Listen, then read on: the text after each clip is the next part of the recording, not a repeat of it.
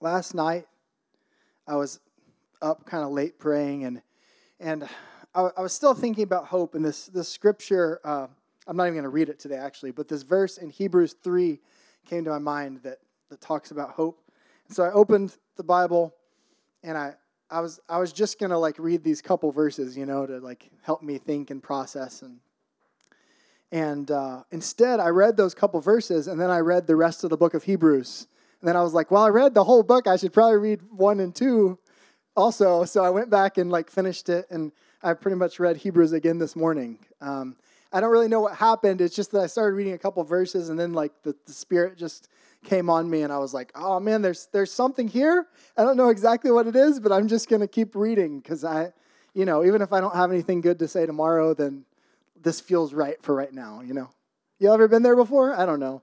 It's like you're just following the Spirit and like, you know, you you didn't intend to read a whole book of the Bible, but there you are, and you do. So, um, so I've read the book of Hebrews a couple times, and and that's that's led me to a couple other places in Scripture, and I just want to kind of present you guys some of the some of my thoughts with like a portion of Hebrews that really stuck out to me.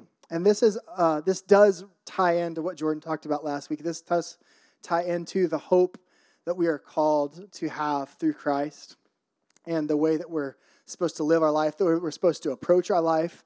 You know, we're, we're called to do things um, like live in the Spirit and live by faith. For those of you who, who's in a shepherding group? Huh? Okay, cool. Well, if you have been faithfully reading, which I'm sure all of you have in your shepherding group, um, then lately we've been in Romans, and it, uh, Romans 8 was pretty recent, and, and it keeps talking about living by the Spirit. And, you know, I've realized as I was reading through Hebrews, I was like, man, it's hard for us to, to do any of this stuff if we have no hope.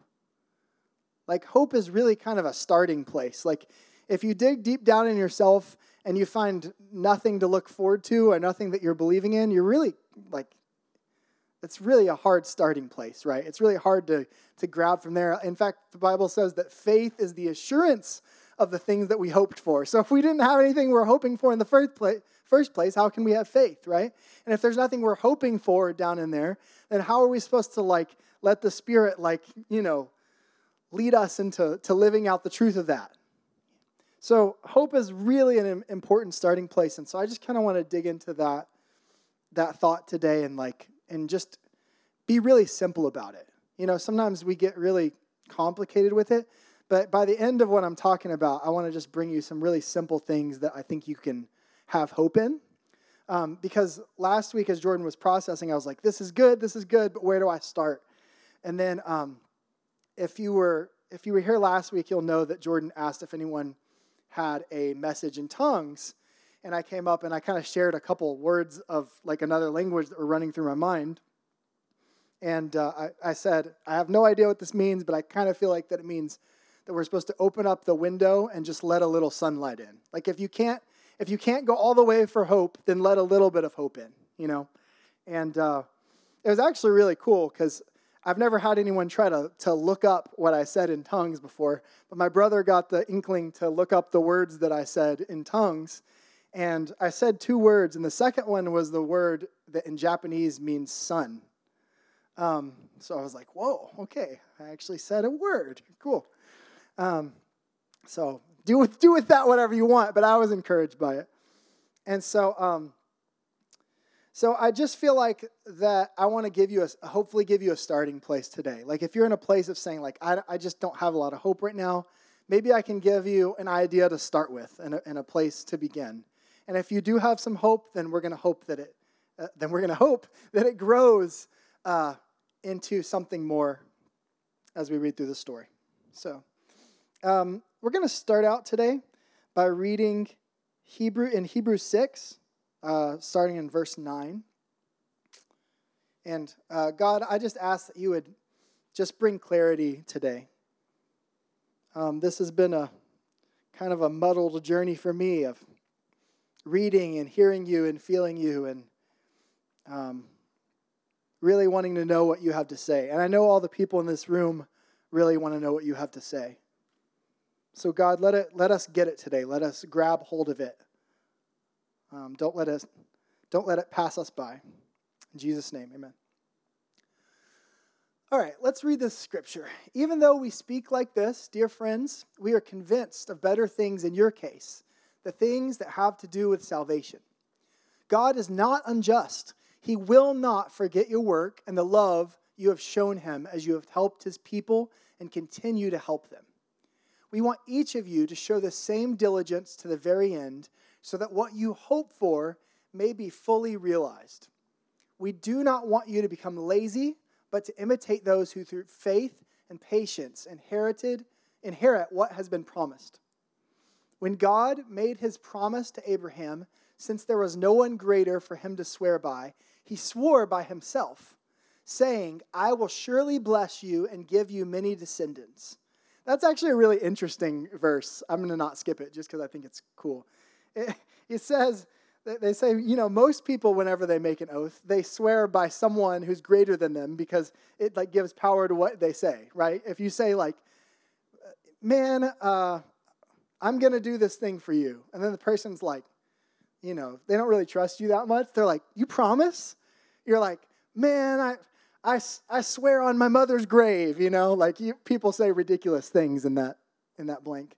And it's like trying to swear on something that's so monumental that the person's like, oh man, he probably wouldn't say that if he was lying. Um, he's not that good, but he's not that bad, you know? Um, but like God, the point here is they're like, hey, God doesn't have anyone to swear by. What he says, and if you put that verse back up, that I will, uh, I will surely bless you and give you many descendants. So I, th- I think that their point is like he could have voiced it like, you're to have a bunch of kids, you're to have a bunch of descendants, right?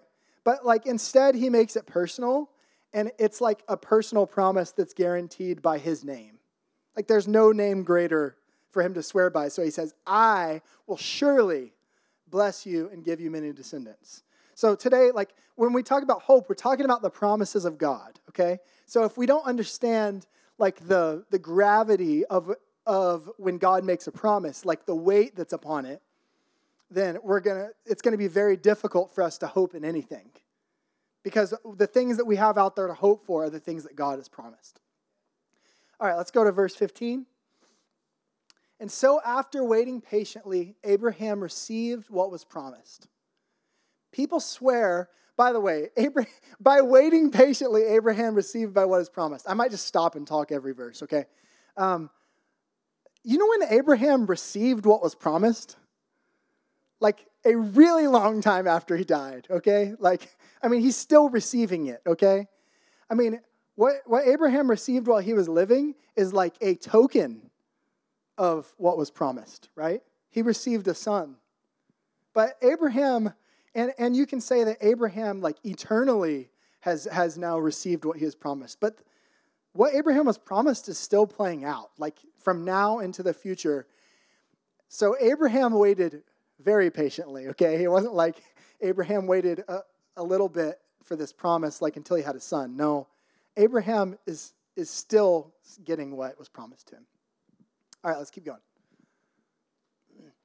People swear by someone greater than themselves, and the earth and the oath confirms what is said and puts an end to all argument. That's what I was talking about. Because God wanted to make the unchanging nature of his purpose very clear to the heirs of what was promised, he confirmed it with an oath. God did this so that by two unchangeable things, in which it is impossible for God to lie, we who have fled to take hold of the hope set before us may be greatly encouraged. We have this hope as an anchor for the soul, firm and secure. That is what we're talking about today. Like that's that's the point of why why Jordan and I are, are going to camp here for a second on hope, because this is what hope is for us. It's an anchor for our soul. I don't know about you, but whenever I don't have hope, I can I can relate to this, like in the opposite way. Like I feel my soul like, oh, what am I really holding on to right now? I don't feel really great about life. Like, I'm not really sure what I'm doing here, even though I theoretically, like, I'm a Christian, I'm a believer, I know what I'm doing here, but something inside me, like, is still like, hey, what am I doing here? You know, what's the point? And we have this hope as an anchor for the soul to hold it firm and secure. It enters the inner sanctuary behind the curtain. We're going to talk more about that. Where our forerunner Jesus has entered on our behalf. He has become a high priest forever in the order of Melchizedek. Melchizedek is really interesting, and we're going to talk about him. This Melchizedek was a king of Salem and priest of God Most High. He met Abraham returning from the defeat of the kings and blessed him. And Abraham gave him a tenth of everything. First, the name Melchizedek means king of righteousness. Then also, king of Salem means king of peace. Without father or mother, without genealogy, without beginning of days or end of life, resembling the Son of God, he remains a priest forever. Let's leave it on that verse for a second, Chris. Um, so Melchizedek is this, I mean, he's a really interesting figure in the Bible. And I say that not because there's a lot about him in the Bible, but because he seems to be such a monumental figure here in Hebrews, and there's very little about him in the Bible. We're actually about to go read what is what there is about him written in Scripture, and it's like a few verses. That's it. Um, wow, my belly just made the craziest noise. I don't know if anyone could hear it, but apparently I'm hungry. I wish I, I really wish I could have like, yeah, put the mic up to it because y'all would have been like, y'all would have been stunned. Okay. So it says, um, they're making a deal of Melchizedek in this verse because he says, without father or mother, without genealogy, without beginning of days or end of life. Okay? we don't know anything much about Melchizedek. What we do know is that supposedly he was a priest and a king, but he had no lineage of being a priest, okay? I assume maybe he inherited being a king by his lineage, but he didn't have a lineage of being a priest. Whereas, like, as we move forward in scripture, then we see all the people that are priests are descendants of Aaron and they're Levites, right? But this is before that. those people don't even weren't even born yet. Okay, so he he couldn't be a Le- Levite. He actually, we have no idea about his genealogy. We just know that he was a priest. And so he says, without without the beginning of days or the end of life, resembling the Son of God, he remains a priest forever. Okay, so we have this really tight tie between Melchizedek and Jesus and we know almost nothing about Melchizedek. So, does everyone want to say that name? It's kind of fun. Try it. Y'all are doing great. Okay. Let's go read about, uh, well, okay, let me, let me give a couple thoughts here, and then we're going to go read about him. First of all, in this scripture, um, we get to see what happens when God makes a promise. Um, both earthly and heavenly. Okay? Like God comes to Abraham, and we, it makes this huge deal about how God, he didn't only make a promise to him, like he made an oath, right? He swore by his own name. And he, he made him both an earthly promise and a heavenly promise, right? Like Abraham is has the same eternal promise that he's looking forward to as all of us do, but at the same time, like to um, to lead him in that direction, God gives other promises, which is you're going to be the father of many nations, right? Your descendants will, will outnumber the sand, right? And and he gives him, he also ends up giving him a promise that he can hold on to that's a little bit easier for him to grab onto, which is a son. God's promises for the future they are our hope, and that is what anchors our soul. If you cannot, if you don't have a promise from God, if you don't know what a promise, what promise from God you're holding on to, then it is impossible for you to have hope, and it is impossible for your soul to be anchored. You're just going to kind of float about life trying to figure out what's going on and probably being like fully guided by your emotions. But if you have a hope of something that you know God has promised, then it gives you something to anchor you. And where does it anchor our souls? It says it anchors our souls behind the curtain of the temple. And it says um, that Jesus was the one who went behind the curtain just like in the in the nature of Melchizedek, okay? I know I'm kind of rambling, but it's a bunch of random things seemingly that actually pull together to tell a story. So let's go back and read about Melchizedek in Genesis 14.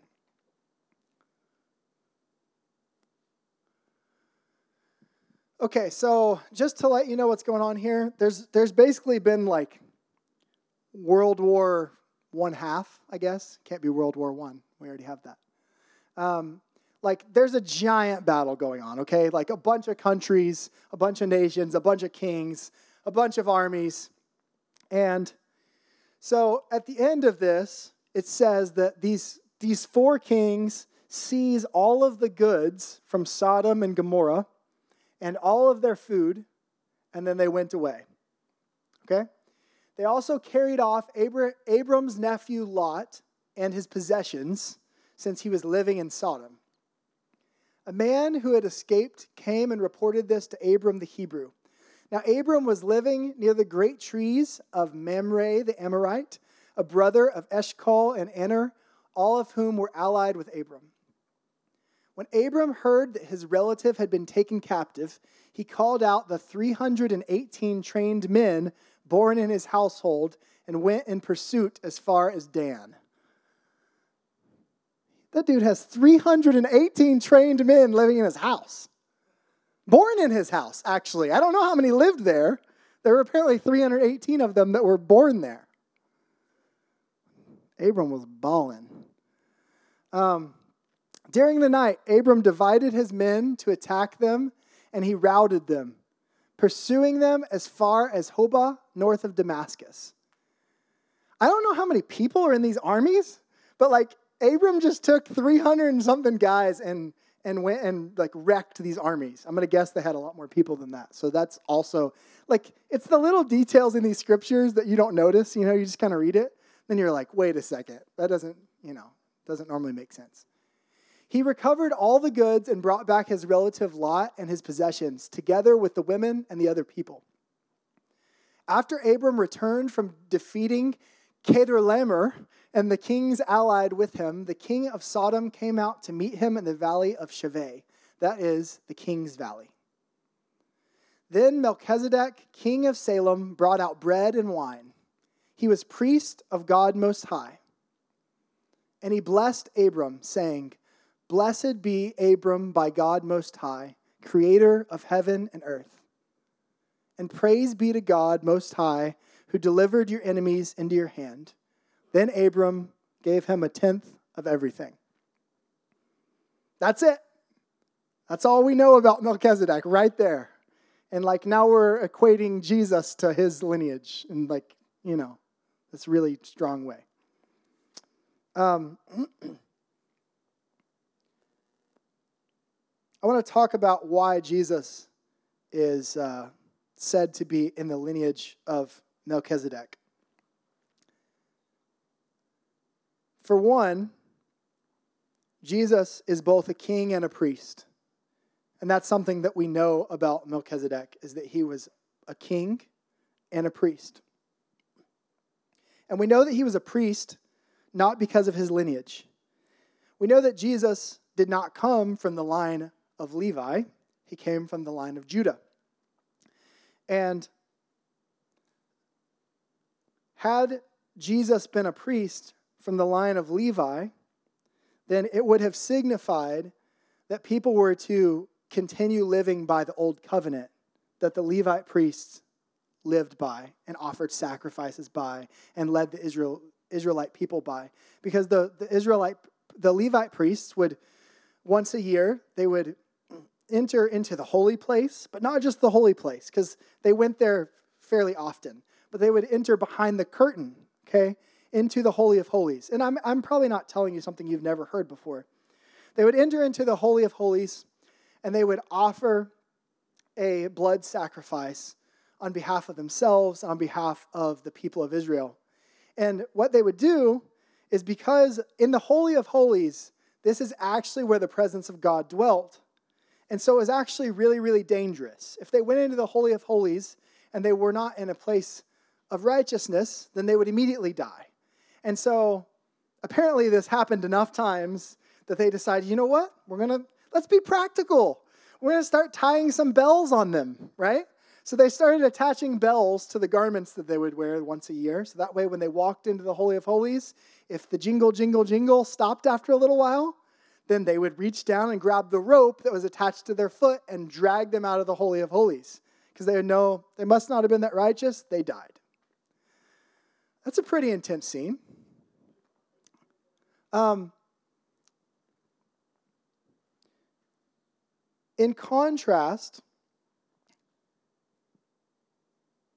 Jesus is, uh, Jesus is not operating in a covenant in which we need someone to go for us into the Holy of Holies and to make a sacrifice.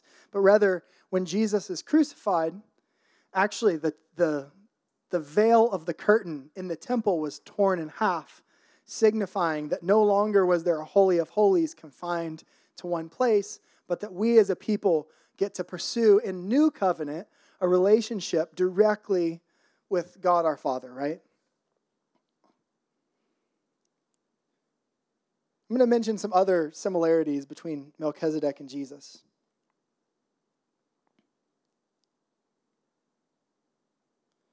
When Melchizedek comes and, and uh, to meet Abraham, it says, let's remember that they're in the middle of a war zone, right?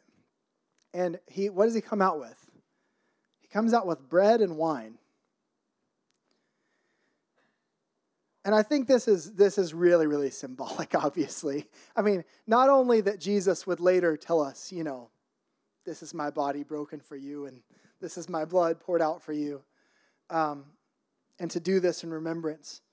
Um, but also just that it's, it's such a sign of peace and such a sign of, um, like, it's not very sensible. You don't normally sit down and have a meal in the middle of a war zone where you've just been having a big battle and people are probably laying dead all over the place. This is a weird place to like, you know what? Let's have some bread and wine, you know? And I feel like that this is even like signified and hinted at when we when we read the 23rd psalm, right? Like he prepares uh, he prepares a feast for me in the presence of my enemies. He prepares a table before me in the presence of my enemies. Another thing that Melchizedek does then is he comes out and he both blesses Abraham and gives praise to God. And this is the role of a priest, right? Um, but in the Old Testament, the role of a priest, yeah, it was to give praise to give praise to God, and it was to make atonement for people's sins. But like, it doesn't seem to me that people were getting some great blessing of, uh, you know, like that once a year. Yeah, they like they got to not die for their sins for the next year, and that's cool. But they weren't living some amazing, blessed life guided by the Spirit. Uh, but in this case, Melchizedek blesses Abram, and in the same way, Jesus brings a blessing to us as a priest. We see that Abraham gives him a tenth of everything he has, which, by the way, had to be like an incredible amount because we just found out how many people were, were living in his house. So, like, he comes and gives him, you know what? Thanks for blessing me. I'm going to give you a tenth of everything that I own. That's, that's pretty wild. God expects, as he blesses us and as he is our high priest, he does expect a lot from us. He does expect us to be generous with our lives in return. It says that his name, Melchizedek, means king of righteousness, and that king of Salem means king of peace. So we see that Jesus is our King, both who brings righteousness and who brings peace, who allows you to live a life that's full of righteousness and full of peace, no matter where you may be, even if you find yourself in a war zone. So, Melchizedek to me is just, it's just really interesting that we have such a tiny little piece and then we, and then we have him so closely tied with Jesus. And I want you to see this too. When Melchizedek blesses Abram, it doesn't say what he says. But I think that it's closely tied to what happens about three verses later. After this, the word of the Lord came to Abram in a vision Do not be afraid, Abram. I am your shield, your very great reward. But Abram said, Sovereign Lord, what can you give me, since I remain childless, and the one who will inherit my estate is Eliezer of Damascus? And Abram said, You have given me no children, so a servant in my household will be my heir. Then the word of the Lord came to him This man will not be your heir, but a son who is your own flesh and blood will be your heir. He took him outside and said, Look up at the sky and count the stars, if indeed you can count them. Then he said to him, So shall your offspring be. Abraham, Abraham, Abram believed the Lord, and he credited it to him as righteousness. Keep wanting to call him Abraham. That's not his name yet. But um, so Melchizedek's blessing, like it doesn't say what it was, but I actually think that he was blessing him to have this moment with God. And this is a pretty big moment. Like this is the moment that like jump starts basically all of Christian history, right? Like, hey, you're going to have descendants more than you could possibly count. And all of this is begun by Melchizedek giving praise to God and blessing Abram. Okay, we're going to go back to Hebrews and we're going to finish out the day there. We're going to go to Hebrews uh, 7 11 through 22.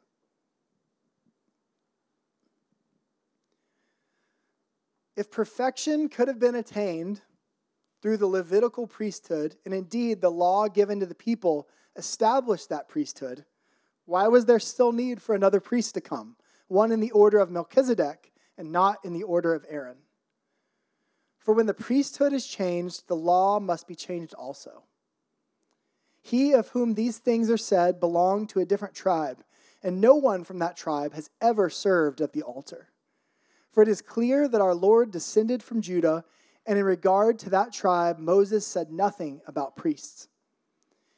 And what we have said is even more clear if another priest, like Melchizedek, appears. One who has become a priest not on the basis of a regulation as to his ancestry, but on the basis of the power of an indestructible life. For it is declared, You are a priest forever in the order of Melchizedek. The former regulation is set aside because it was weak and useless. For the law made nothing perfect, and a better hope is introduced by which we draw near to God. And it was not without an oath. Others became priests without any oath. But he became a priest with an oath when God said to him, The Lord has sworn and will not change his mind. You are a priest forever. Because of this oath, Jesus has become the guarantor of a better covenant. So, I think that, that what we have to realize here is that whenever Jesus was our the final sacrifice, and whenever the holy of holies was open to us, that like we have to actually believe and take hold of a hope that Jesus is the guarantor of something better. In other places in Scripture, it says that God gave you the Spirit as a guarantee, right? Like, how do you even know? Like, we've all at some point gone, like, am I really saved? Like, at some moment in your life, you've asked yourself that question, you know? Um, and I would say the answer to that is yes and no. Like, yeah, you are saved for things right now, but like the ultimate salvation comes later. And the guarantor of that ultimate salvation is Jesus. And the only way that we have access to, to God is by coming through Jesus and the Holy of Holies. So, my encouragement to you is that there's a lot of hope that we have to gather by entering the Holy of Holies. And for us, I think that the best equivalent of that is actually just spending time with God, like going and being quiet and spending time in this, you know, Holy of Holies with our Father and like getting to know him and listening to him. But a lot of times we don't do this as much as we should because we are not very encouraged. We don't do this as much as we should because we don't have a hope. Like sometimes it feels tedious. And sometimes you feel like there are other things that are more important to do right this moment. It's not that you think they're more important, but you think they're more important to do right now. The problem is that is that continually putting this off because we don't have a hope leaves us with less hope. and less hope and less hope. Every time we avoid the Holy of Holies, every time we avoid um, coming through our high priest, Jesus, to the Father, then we have less hope.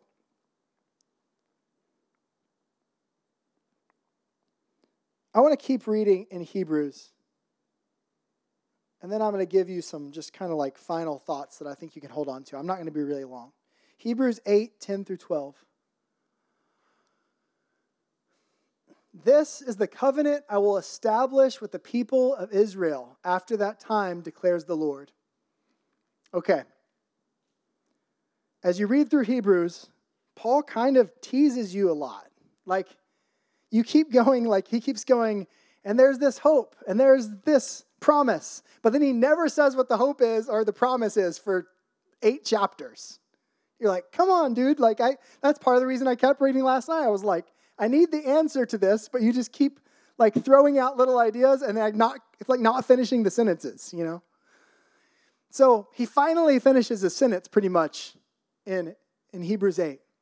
This is the covenant that I will establish with the people of Israel after that time, declares the Lord. I will put my laws in their minds and write them on their hearts. I will be their God, and they will be my people.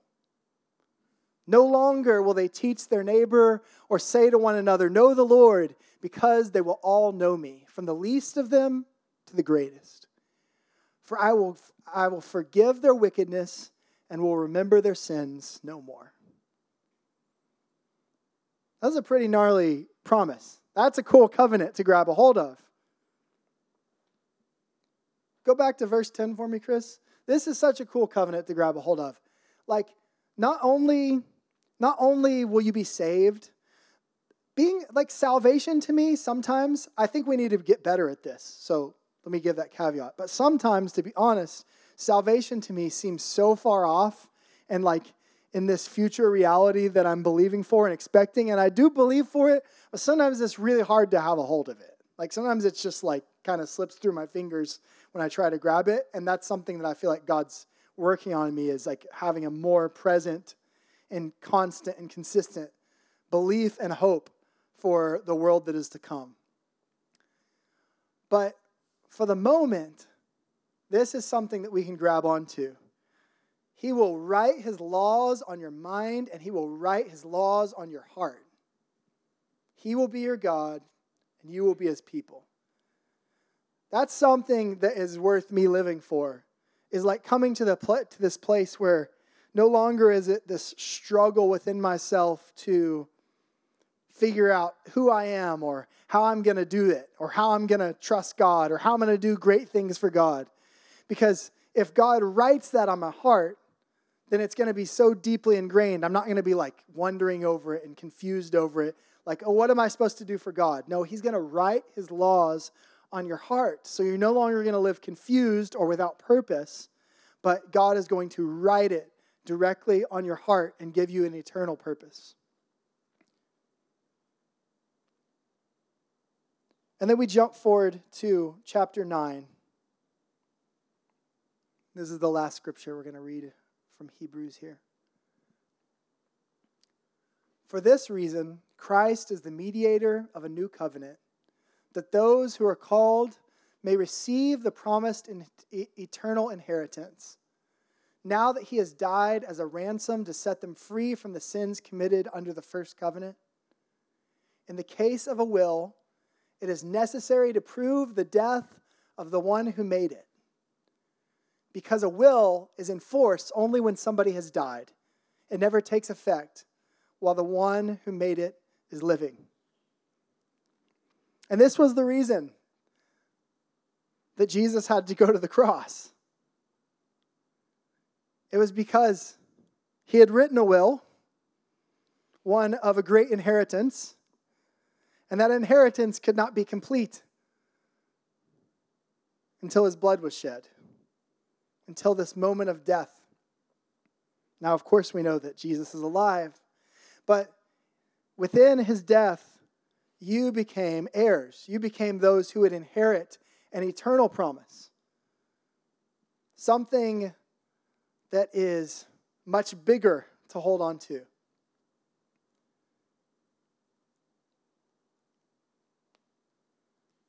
God's promises are the hope that leads us behind the curtain. And behind the curtain is where we find God Himself, and all eternity is found in Him. So it's good. We know, we know that God made promises. We know that we're heirs. We know that we're supposed to have hope. But then I'm like, okay, I just want to like I want to like clarify this, cement this in my mind. I want to have hope, but which promises should I grab onto? And I know that there are a lot of promises in scripture, but I wrote down a handful of promises that I felt like were really like highlighted in these scriptures of like these are the things you're supposed to hold on to.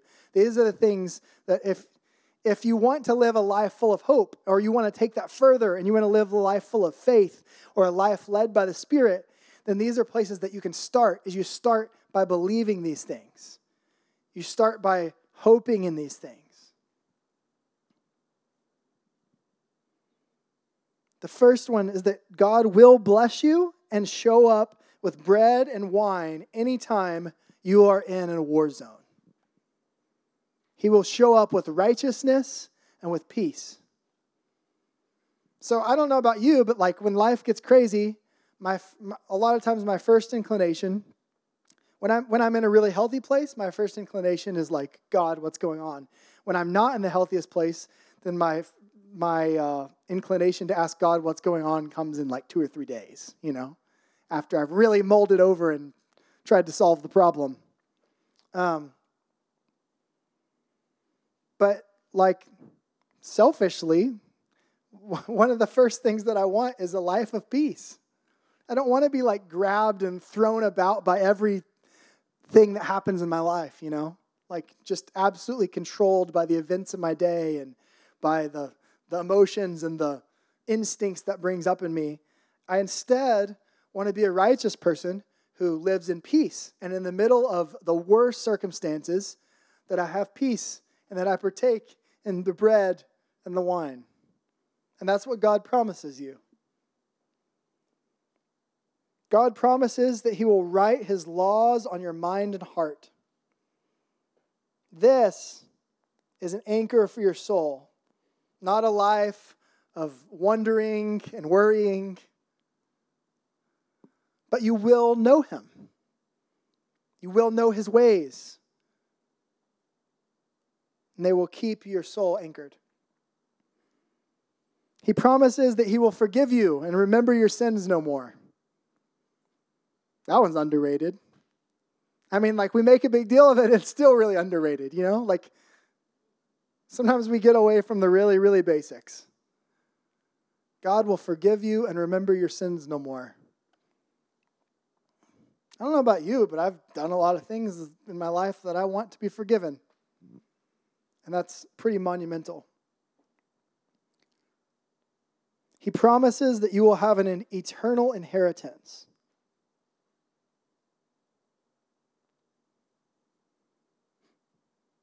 Last week in the shepherding group, we I, mentioned we read from Romans 8.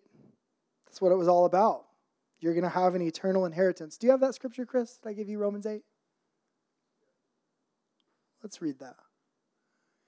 For those who are led by the Spirit of God are the children of God. The Spirit you received does not make you slaves so that you live in fear again. Rather, the Spirit you received brought about your adoption to sonship and by him we cry, Abba, Father. The Spirit Himself testifies with our spirit that we are God's children.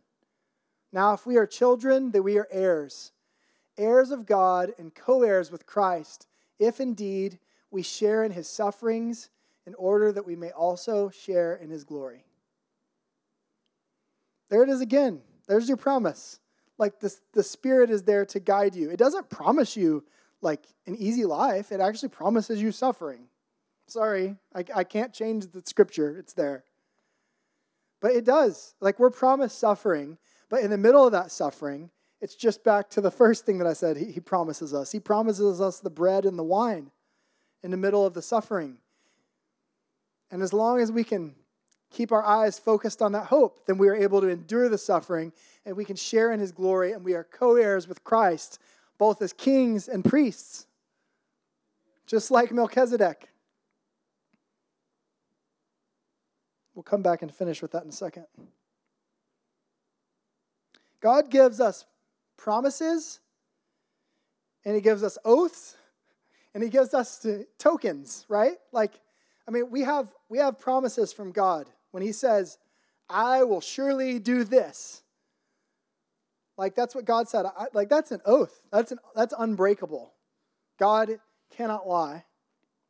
And not only does He give us a promise, because I think that He is really aware of how human we are. Like a really far off promise is really hard for us to hope for sometimes. You know? It's like when you're trying to accomplish something in life, most people will tell you to break it down into small goals. That's because it's, it's really hard to just like sustain effort for a long time based on a goal that seems really far away. But God also, in my experience, seems to be faithful to give us tokens that lead toward that promise. Abram had to have a token and his token was Isaac. His token was a son that was impossible to conceive, right?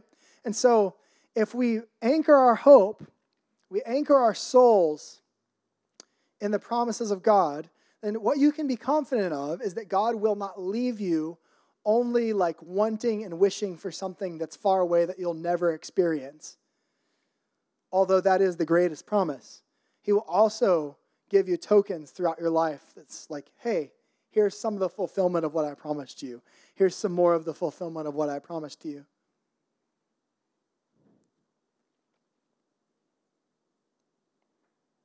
So these, these things are like, are, are a hope that just grounds us if we actually will participate in them.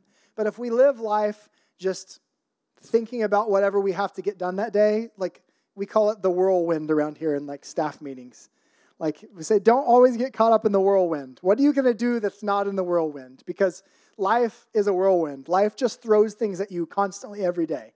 It's really hard. Like I run a business, and it's really hard every day in the business for my to dos to not just be governed by what is most pressing, right? Like here's an emergency I have to solve. Here's another emergency I have to solve. Right, Max? Max knows what I'm talking about.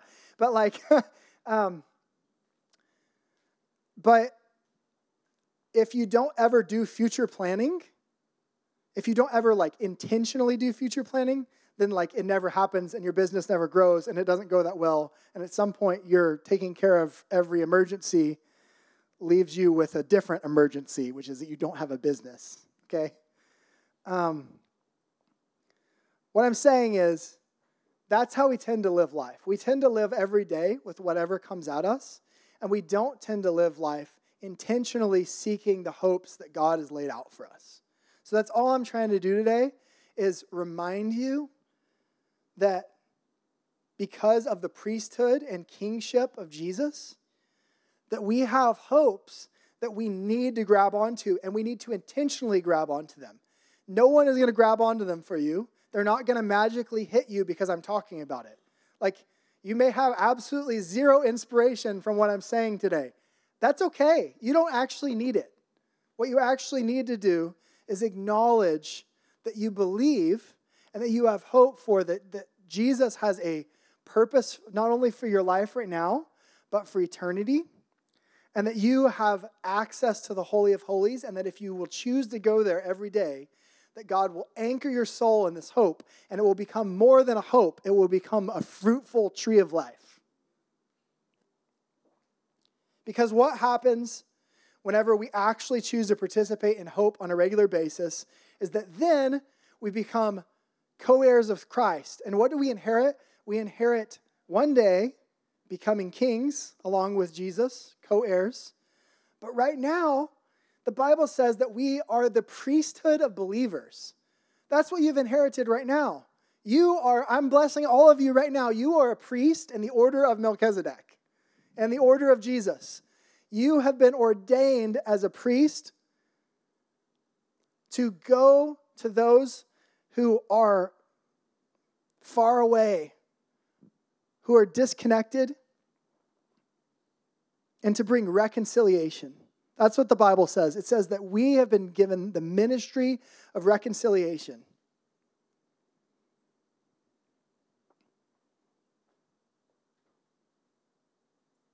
Y'all with me? So, first, we have to go into the Holy of Holies. It's open, it's been provided for us. We have to go into the Holy of Holies.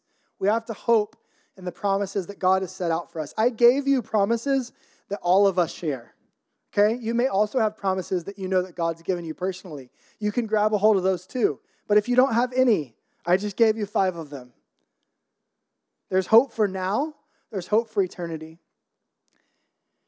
And I was I was really trying to like wrap all this together in my mind.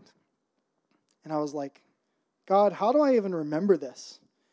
And um, my favorite scripture came to my mind, and I was like, oh my gosh, it has like all of it. So we're going to finish by reading the 23rd Psalm. David seems to have this magical way throughout the Psalms of bridging things together. And those things are commonly history of what God has done and like present emotion and like humanness and dealing with life and then like prophecy and the beauty of all that is to come in eternity. And somehow David's poems commonly bring all these things together. So I'm going to read the 23rd Psalm, and I want you to just, as I read it, I want you to let hope arise in you. And if you need something to pray and you need to, something to hope in this week, then I'm just going to invite you to simply go read the 23rd Psalm. The Lord is my shepherd. I lack nothing. He makes me lie down in green pastures. He leads me beside quiet waters. He refreshes my soul. He guides me along the right paths for his name's sake. Even though I walk through the darkest valley, I will fear no evil, for you are with me. Your rod and your staff, they comfort me. Here it is. You prepare a table before me in the presence of my enemies. You anoint my head with oil, my cup overflows. Surely your goodness and love will follow me all the days of my life, and I will dwell in the house of the Lord forever. Even if you have nothing else to stand on, you can even just do verses 5 and 6. You say them over and over all day. He prepares a table before me in the presence of my enemies. Even in the middle of a war zone, He anoints my head with oil and my cup overflows. I mean, like, these are insane promises. These are, these are so good.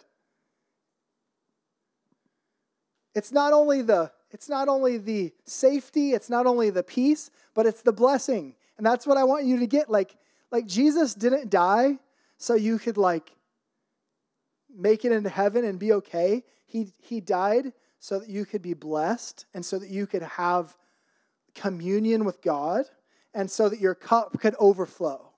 So that goodness and mercy could follow you all of the days of your life and if you can't be hopeful that goodness and mercy are going to follow you all the days of, my of your life, then I don't know what you could hope for. And we get to dwell in the house of the Lord forever.